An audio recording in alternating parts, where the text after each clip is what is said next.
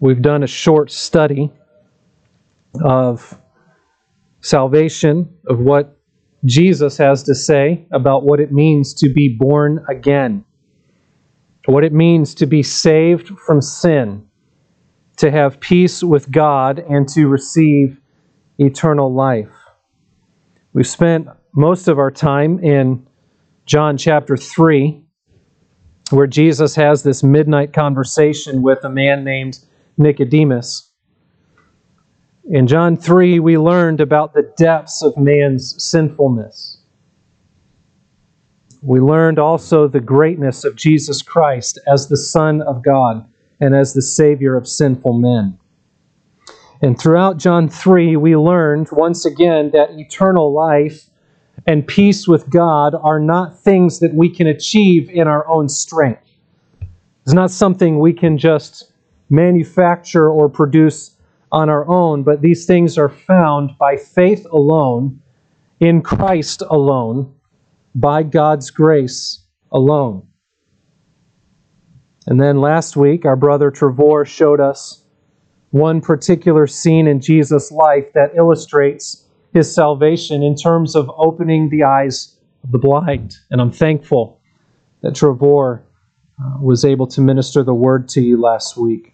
I would encourage you, if you've missed any of those messages, to go back and listen to them. The message of salvation, the message of the new birth, is a message that we must return to often.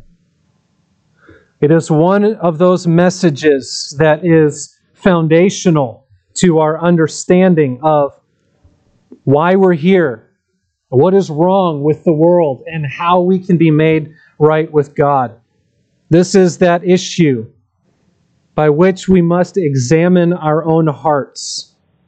There is no greater question that we can wrestle with, no more pressing need for us to consider than this.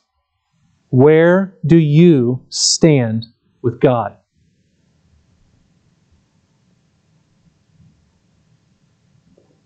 Have you been born again? I want us this morning to continue this theme, to continue considering this question by looking at another moment in Jesus' life where he taught about the nature of the new birth. He taught us another lesson about salvation and this time, he does it in terms of children. And children entering the kingdom of heaven. And so I want us this morning to look at Matthew chapter 18, verses 1 through 4. It's a short text, but it's packed with truth about salvation and how to find it. So I invite you to follow along with me in Matthew chapter 18 as I read verses 1 through 4. At that time, the disciples came to Jesus, saying, Who is the greatest in the kingdom of heaven? And calling to him a child, he put him in the midst of them and said, Truly I say to you, unless you turn and become like children, you will never enter the kingdom of heaven. Whoever humbles himself like this child is the greatest in the kingdom of heaven. Let's pray.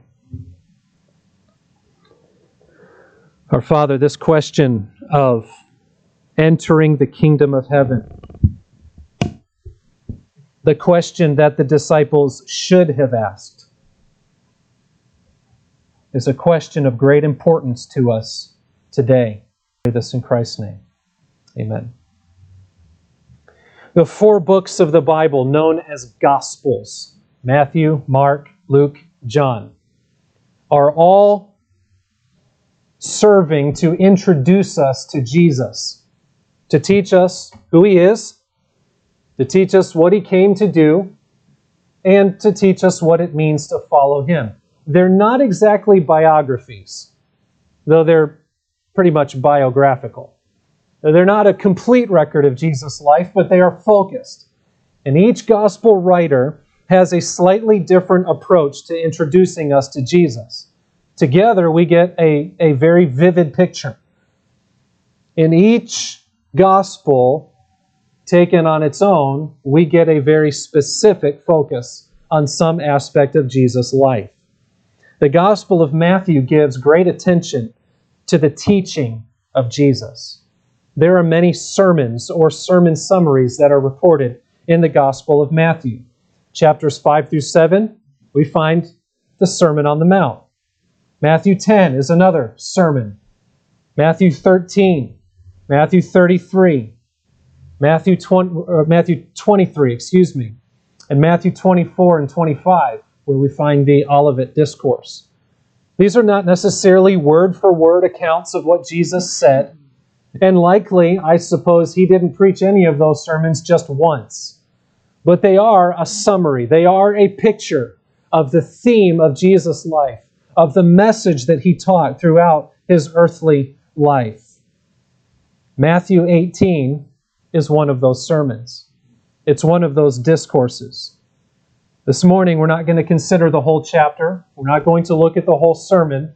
We're only going to look at the first point of the sermon, the first part of the chapter, verses 1 through 4. But throughout chapter 18, we find some of the most well known verses in all of Scripture. Almost every verse seems to be an example of a well known verse in Scripture. Most of us might recognize Matthew 18 as the chapter we go to for instruction on church discipline. What to do when somebody within the body of Christ is misbehaving. But there is so much more to Matthew 18 than just that. Matthew 18 is vital to us understanding the kingdom of God to figure out, to understand, to see how we get into the kingdom of God, to see who belongs to the kingdom of God, and how we're supposed to live in the kingdom of God. Two chapters earlier in Matthew 16, Jesus mentions the church for the first time. And he taught us that he would build his church and that the gates of hell itself cannot and will not prevail against the church. Interestingly enough, that imagery of gates is a defensive posture. We often think of hell as on the offense and the church on the defense, and it's actually the other way around. It is the church that Christ builds, and it is the church that, as it were, storms the gates of hell in victory. That's Matthew 16. Moving ahead from Matthew 18 into Matthew 28, Jesus gives the Great Commission, right? He gives the explanation, the, the mission statement of the church, and tells us what the church is supposed to be doing. But before he gets there, Matthew 18, his first bit of instruction about the church isn't so much about what we do, but about who we are. Before he tells us what we are to do, Jesus first wants us to understand what we are to be. That's what he's focusing on in Matthew 18. And so, chapter 18, Matthew 18, is vital for the church to study, not just then, but today and in every age, because in today's age, there seems to be quite a bit of confusion about the church, right? There seems to be a lot of confusion about who Jesus is and what he was really here to do. There's a lot of confusion about what it means to be saved and, and how we become saved and what the church is and how we become a part of that and what the church is supposed to do and how we're supposed to relate to one another. It's a lot of confusion. And unfortunately, in today's world, there's often a corporate mindset or a political mindset or a social mindset that often infiltrates the church and and tends to overshadow the biblical mindset of what we are to be and what we are to do as the church. So, Matthew 18 brings us back to the foundation, to the foundation of the life of the church. And here, in these verses, we learn the very entry point into the kingdom of God. What is the kingdom of God? What does it take to get into the kingdom of God? Why does it matter? And how are, we, how are we to behave as citizens of the kingdom of God? And the key word here in these verses is child or children. Followers of Jesus Christ, as citizens of the kingdom of God, are called children. And we'll study what that means as we work through the first four verses of this chapter and consider what Jesus has to say about entering into the kingdom of heaven. Let's consider, first of all, the question. The question that sparks this discussion. It's not a question we would have expected. It's not a question that seems to be closely related to the answer that Jesus gives, but it is a curious question. In verse 1, we read, At that time the disciples came to Jesus. At what time? The time of Matthew 17. Remember, this is a story. This is a picture of Jesus' life that is being painted for us. And a phrase like this tells us that we need to understand what went on in Matthew 17 before we come to Matthew 18. But it also tells us we're in a new conversation. In chapter 17, we see two significant things happen. First of all, in verses 22 and 23, Jesus foretells his own death. Disciples, you need to understand something. You're following me, and I'm going to die. He continually told his disciples that. He knew exactly where this was going. And then we find also in chapter 17 instruction on being good earthly citizens. Now, as we enter into chapter 18, Jesus turns his, the disciples' attention to the instruction on being good heavenly citizens. I'm going to die. And you don't understand yet what that means, but this is coming. And so when I'm gone from here, you need to know how to live in this world and how to live in this world as citizens of the kingdom of heaven. That's what he's teaching here. And after giving us this setting, we come to the question that the disciples asked when they approached Jesus. Here's the question Who is the greatest in the kingdom of heaven. Now, they're not asking that in an abstract context. They're not asking, Jesus, tell us which angel is the greatest angel. They're coming to Jesus and they're saying, Jesus, which one of us are you going to exalt higher than the rest? That's the question they're asking. It is an incredibly foolish question. Would you ask a question like that? You might not verbalize it, but I'll bet you've thought it before. But it's a foolish question. But understanding the context of the question helps us, and there's a lesson here for us to learn behind this foolish question. And Jesus is going to get to that lesson. The question they ask reveals a problem, a serious problem in their minds. And it goes deeper than just a foolish question. These disciples had an obsession with who among them is the greatest in God's kingdom. Who among them is exalted or better than the rest or has an edge in Jesus' mind? This was not a question that they wrestled with one time. It was a constant argument among the disciples. What were they talking about? Well, when we read about the kingdom of heaven in Matthew, that's the same thing as the kingdom of God. And there was a serious misunderstanding among these disciples between them and Jesus about what this kingdom really was. When the disciples talked about the kingdom of heaven or the kingdom of God, they were thinking in earthly terms physical kingdom, walls, borders, armies, thrones. At that time, in that place. When Jesus talked about the kingdom, he meant something else. And we'll see that in a few moments.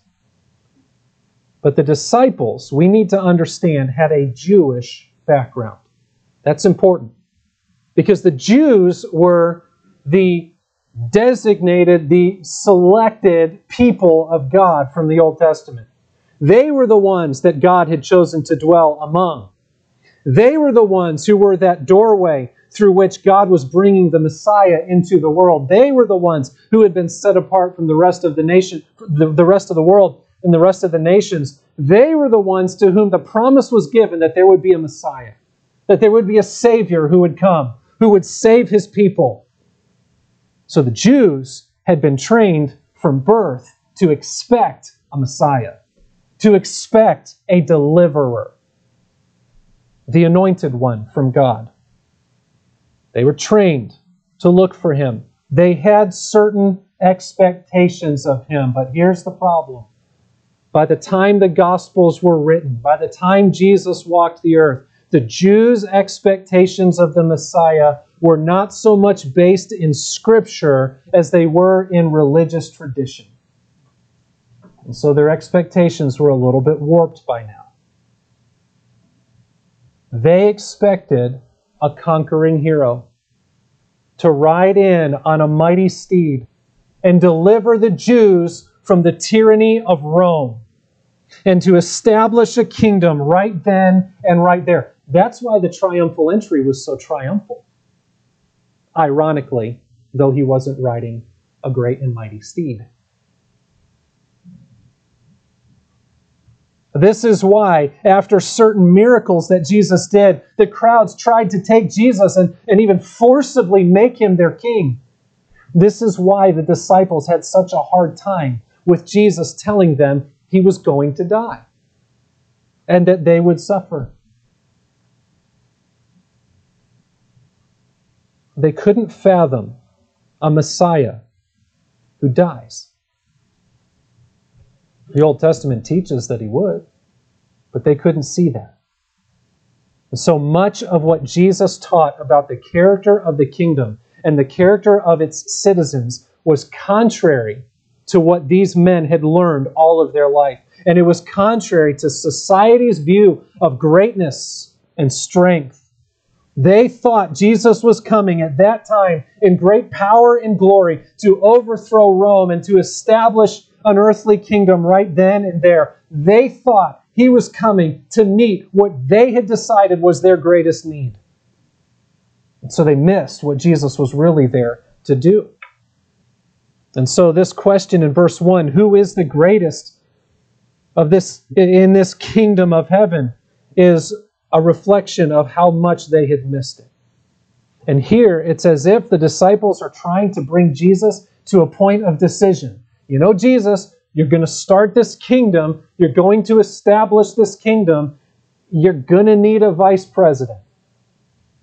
You're going to need a secretary of state. You're going to need a cabinet. You're going to need all these positions. So, where are we? Where do we fit in? What's in this new kingdom for us? The question reveals that they've completely missed Jesus' plan and his purpose. They have completely missed what he has taught them on the kingdom of God so far. They have completely missed what he has taught them about his own death and about salvation. He was not there at that time to bring a new Jewish kingdom and to overthrow Rome. He was there to bring salvation to the Jews and to the Gentiles alike. He was there to preach repentance he was there to call men to follow him. He was there to die and then to rise again and to secure salvation for his people, not just in that day, but in every generation. The disciples missed it. And what's more, this question not only reveals their lack of understanding, but it also reveals their constant, incessant self self focused pursuits.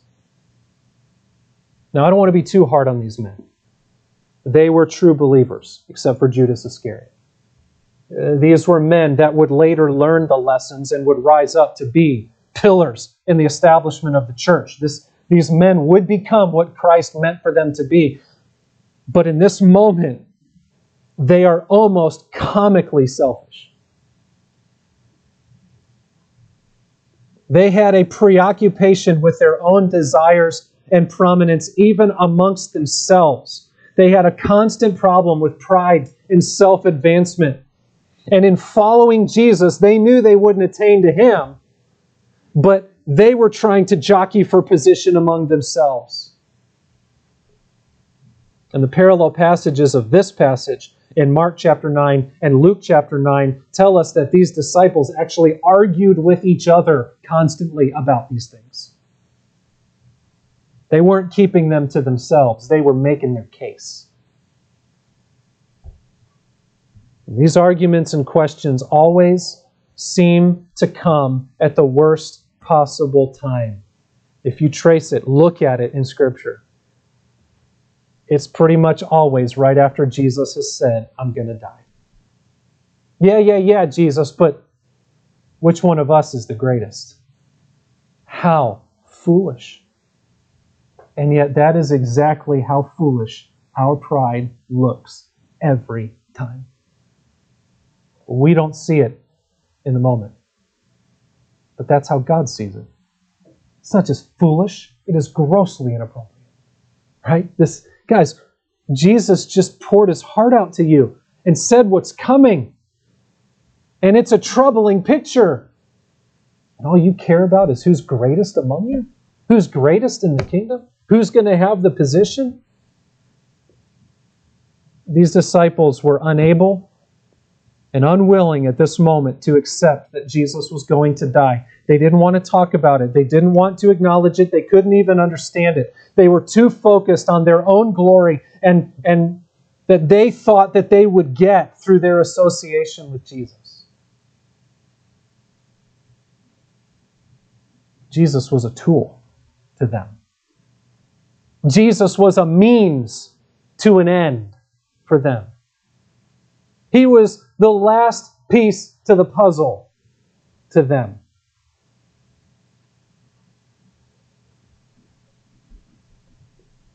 And the point is that their own self pursuits, their own selfish ambitions, had blinded them to who he really was, to what Jesus was really teaching, and what he was really here to do. They know he's the Messiah. They know he's the Christ, but they don't know yet what that means. They're missing the point. Jesus taught them about his death and what that would mean. He taught them about the virtues of those who follow him. He taught them about the gospel, and they completely missed it because they had their own idea of what the kingdom should look like and they want it to come to pass right here and right now. And they are not concerned, and they are most concerned about who is going to be number one among them. All of that is wrapped up in the disciples' question about who is the greatest in the kingdom of heaven. And it tells us a lot about where their minds and hearts are. And it opens the door to a very important lesson that Jesus wants to teach them on the kingdom of God and who gets into it and how we're to behave in it.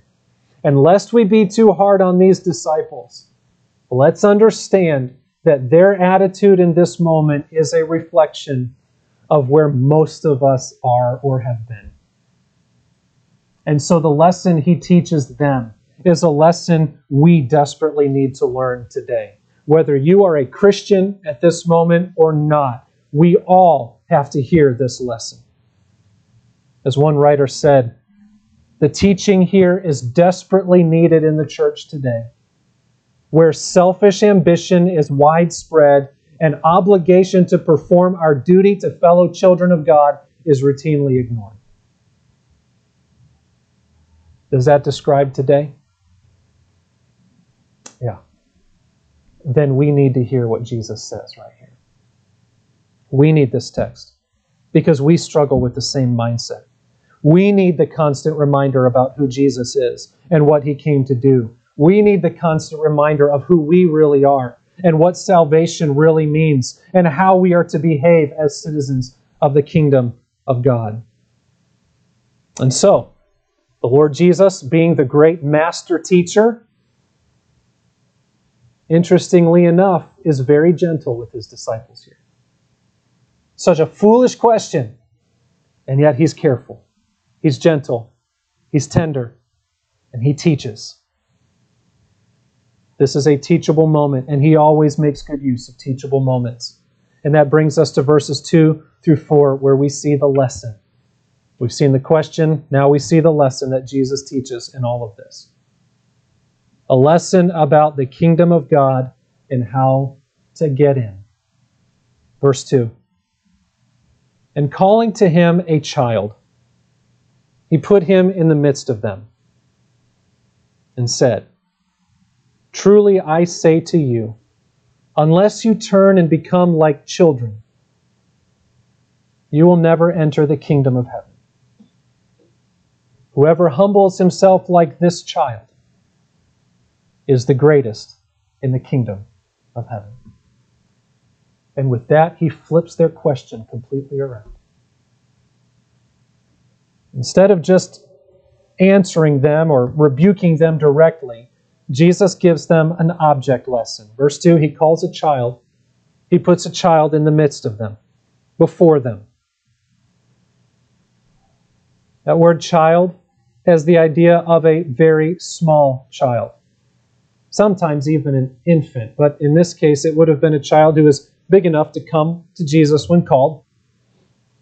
Mark's account of this scene tells us that this child was still small enough for Jesus to take into his arms and even sit on his lap. In this scene, we see the tenderness of Jesus displayed, don't we? We see a reminder that he loved children and children loved him. That he wasn't harsh. Children wouldn't come to a harsh person. He was a loving, tender person. And Jesus puts this child in the midst of his disciples and explains the connection between the child and the kingdom of heaven. He says in verse 3 Listen up.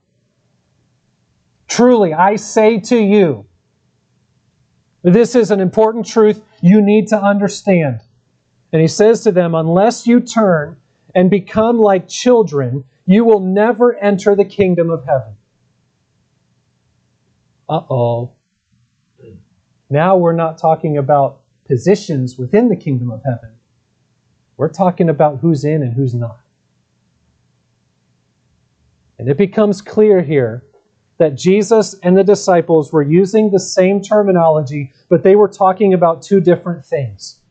The disciples were expecting a conquering king to come in and rescue the Jews from the tyranny of Rome. And Jesus is talking about children. What does he mean by this? What's he getting at? Well, the kingdom of heaven that he is talking about here clearly isn't a merely human or earthly kingdom. What he's talking about here is salvation. He is talking about the, the lordship of Jesus Christ over his people, in the hearts and in the minds of his people. Yes, one day that will include an earthly physical kingdom, but that day isn't here yet. Today, it is an invisible kingdom in the hearts of all Christians. And then the fact that Jesus says that they must enter means that it's not a given that they're already in. Man is not naturally a part of this kingdom. Now, that would have been news to the disciples. That would have been news to the Jews in that day with their Jewish upbringing to find out ethnicity and family heritage are no basis for citizenship in the kingdom of heaven. We live in the South. We're in the Bible Belt. I wish I could start charging a dollar for every time I've heard somebody say, My daddy was a preacher. There were a lot of preachers in the South one generation ago, apparently. Friends, that has nothing to do with where you stand with God today. Jesus is teaching here even that not just ethnicity and heritage, but nobility and self effort are no basis for citizenship in the kingdom of heaven. Again, we live in the South. We live in the Bible Belt. I wish I could charge $2 for every time I've heard somebody say, when asked, Are you a Christian? the answer being, I go to such and such church. Friends, your church attendance does not make you a follower of Christ. Your good behavior does not make you a follower of Jesus Christ. Your tithing doesn't make you a follower of Jesus Christ. Your political views don't. Your social action does not make you a follower of Christ. All of these things, any self effort, any nobility on the part of mankind, is all worthless in God's sight without Christ. In fact, there is absolutely nothing that a man or a woman can do or can offer to God that will make them citizens of, kingdom, of the kingdom of heaven. It cannot be bought by anything we can offer. Ephesians chapter 2 tells us not that we're generally good people who just need a little boost along the way. It says we are dead, that we are helpless, that we are hopeless, that we are slaves to the evil one, and even in our best efforts, doing his bidding in this world. And Ephesians 2 tells us that it is only by grace that we have been saved, through faith. But it is not our own doing, it is the gift of God. It is not the result of any works, so that no one may boast. That is the point Jesus makes here. Entering the kingdom of heaven is the issue. And entering the kingdom of heaven is necessary because it is only there that we are safe from the judgment of God. And so, this bickering about who the greatest is among the followers of Christ is completely missing the point. Because here's the point there is a God, and He is holy, and He is going to judge sin. He is going to pour out His wrath on all who are sinners. And unless you enter the kingdom of God, you are eternally hopeless. So, let's talk about entering the kingdom. What are we supposed to do? We're not naturally a part of the kingdom of heaven. We're alienated from God. And God's going to judge us, and there is nothing we can do in and of ourselves to change that. So, what do we do? What good news is there in that? Is Jesus literally looking at his disciples and say, quit talking about the greatest in the kingdom because you're not going to get in anyway, period, end of story? Is that what he's saying? What hopelessness that would be. What are we supposed to do? That's where the child comes in. That's where the rest of Jesus' teaching comes in. In order to enter the kingdom of heaven, Jesus says, you must turn, he says, and become like children. That word turn means repent. It has the idea of be converted. The idea there is of turning and facing the complete opposite direction. That's why Jesus is flipping their question on its head. You are facing the completely wrong direction. You must turn. He is directly challenging their mindset. He is indicating that they are completely wrong in their thinking. Here's why they believe they have the right to be exalted in God's kingdom right then and there. And they are continually preoccupied with their own self advancement and their own well being, or to put it in modern terms, of their own brand, their own ambitions. The death of Christ and of their own suffering don't factor into their mindset. They're only thinking about themselves. They're only thinking about their own well being. All they care about is their own exaltation at this point, their own pursuits. And Jesus is telling them unless you turn away from that way of thinking, you're not even going to get into the kingdom of God, much less be exalted in it. You're thinking about the wrong thing. In order to enter the kingdom, Jesus teaches that they must turn away from these worldly mindsets and ideas of greatness and from their own selfish ambitions. And they've got to get a handle on what the kingdom of God really is, and they must follow that way. So Jesus tells them not just what to turn away from, but what to turn toward. See, when there's bad news associated with the gospel, it is never for its own sake. It's only for the purpose of teaching us the good news, right? And the gospel is good news. So he tells them, What are you to turn toward? And he says, Become like children. This is where that child in their midst becomes a great object lesson. This is where this comes into play.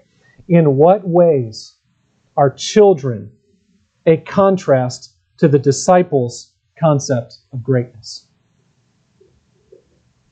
Well, to understand that, we have to look at children through the eyes of that society in which Jesus was living. Our culture today has a slightly different view of children. We pamper our children pretty well. In fact, oftentimes children are running the house, right? Parents, sometimes you feel that way, right? We view most children, most, as cute and precious treasures. All children are precious treasures. Not all children are cute. Cornerstone kids are. we treat them with great care.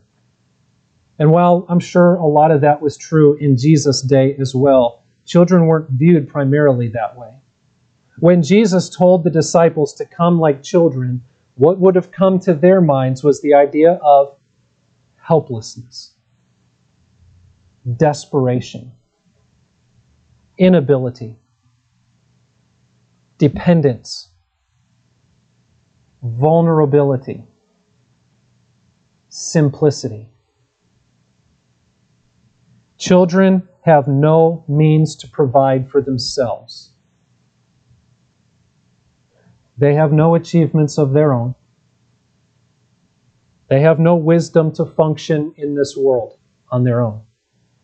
They are utterly and completely dependent on someone else to provide for them, to care for them, to lead them, to teach them, and to protect them.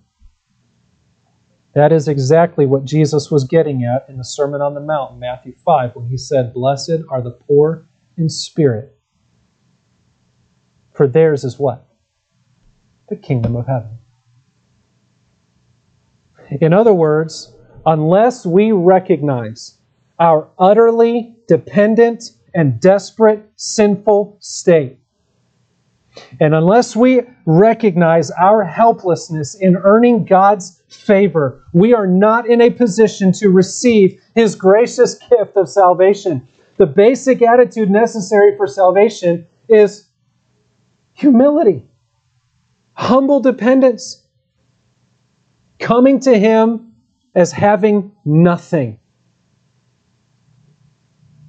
recognizing our own sinfulness our own unworthiness, our own desperation for God's saving grace. See, here's where we get off track. We might recognize and we might even accept and be okay with Jesus as a great Savior. But my question is are we willing to confess ourselves as great sinners? That we are not just overall pretty good people.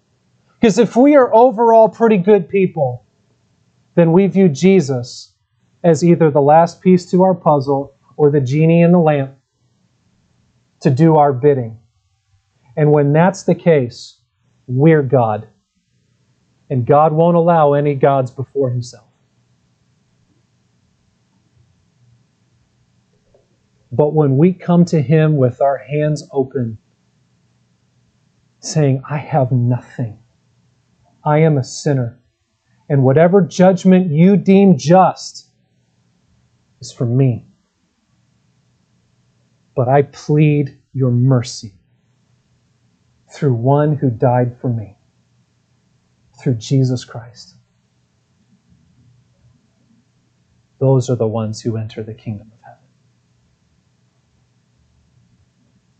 And so Jesus responds to the disciples' question by saying, Wait a minute, guys, back up. You want to know about who is the greatest in the kingdom, but with your attitude, we're not even in the kingdom. Your attitude expresses the attitude of one who hasn't even gotten in. So before we can even talk about greatness, we need to talk about something more fundamental, and that's admission. Unless you repent of your pride and your self glorifying ambitions, you're not even a part of my kingdom. The kingdom belongs to those who show this childlike humility and dependence on me, he says, for eternal hope and security. And so it is for all who would be saved. And then, after addressing this and establishing this attitude necessary for entrance into the kingdom of heaven, Jesus adds one more thought about greatness in the kingdom, and he does it in verse 4. Whoever humbles himself like this child is the greatest in the kingdom of heaven. You want to know who the greatest in the kingdom of heaven among you is? The ones who get in. All those who humble themselves in this way are the greatest in the kingdom of heaven. He turns the conversation away from the idea of exalting one person over another in the kingdom. Now, that doesn't mean that in God's kingdom there, there aren't different roles and gifts and responsibilities among God's people. That's not what he's getting at here. Paul deals with that when he talks about diversity among the gifts and parts of the body and everything in 1 Corinthians. But here, what Jesus is getting at is that our focus when it comes to the kingdom of heaven should not be on our own exaltation or our own station, but on the exaltation of Jesus Christ alone. Our salvation from beginning to end is all of Him, from Him, through Him, to Him, and for Him. After all, who really is the greatest in the kingdom of heaven? It's Him. Christ Himself. And if we are where Christ is, truly worshiping Him and serving Him, then there is no room and there is no reason for exalted views of ourselves. So, in these four verses, Jesus is speaking to those who were already following him. These are his disciples. But what he says here serves as a powerful warning, and a lesson to both Christians and non Christians. Jesus brings us to the foundation of the gospel. What is the gospel? It starts with God. God is the creator of everyone and everything. And if He is the creator, He is the owner. He makes the rules. It is His creation. He is holy and He is righteous. Because we belong to Him, we answer to Him. There is no hint of evil in Him whatsoever. He is just, and He demands perfect obedience of His creation, to His will, and to His laws. But man, man rebelled against God by questioning his authority and desiring to be like God. Man wanted to be the greatest. And as a result, all mankind is born under the curse of sin and is by nature alienated from God, destined for his judgment, and completely unable to save himself. That is Scripture's picture of man on his own. But God, because he is great in mercy, because he is great in grace and love for his creation, sent Jesus, who is both fully God and fully man to be the perfect representative for man by living a perfect life in our place and then dying a sinner's death in our place, taking on himself the judgment for sin that we should bear. And he died in our place, and then three days later he rose from the dead, and then he ascended on high, and he is now seated at the right hand of God the Father, pleading for us. Which means, guess what, beloved?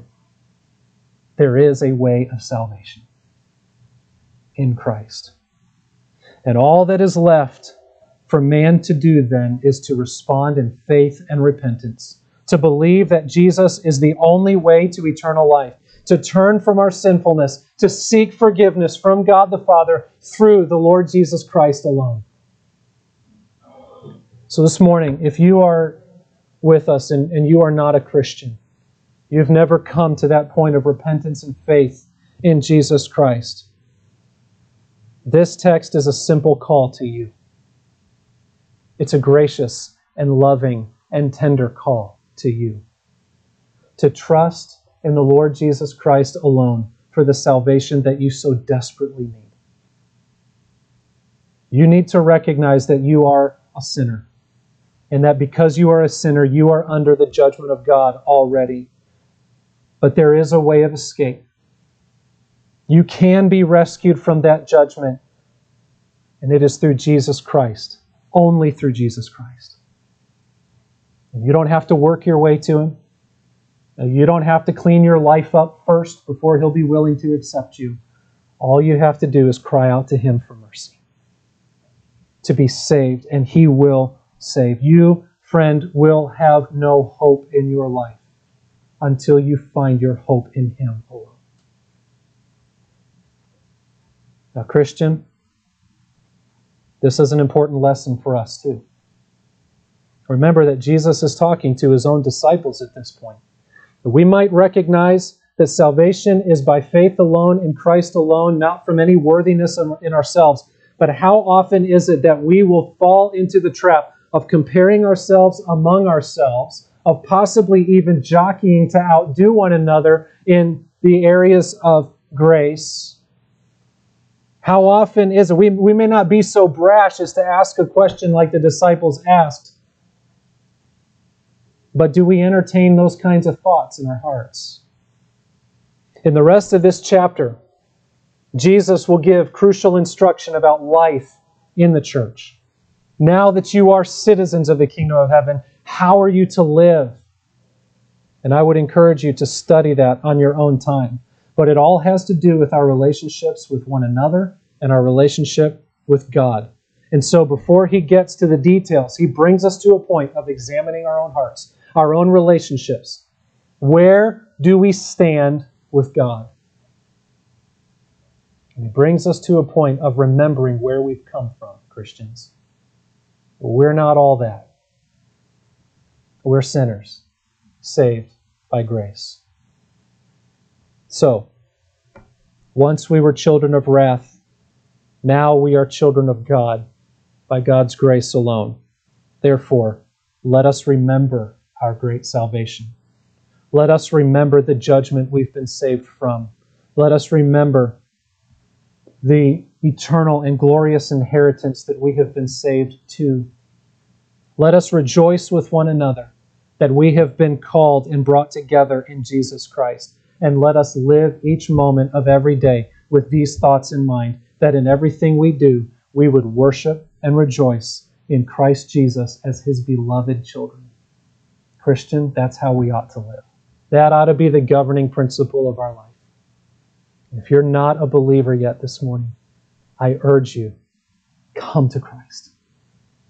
Call on the name of the Lord Jesus Christ, and you will be saved. Let's pray.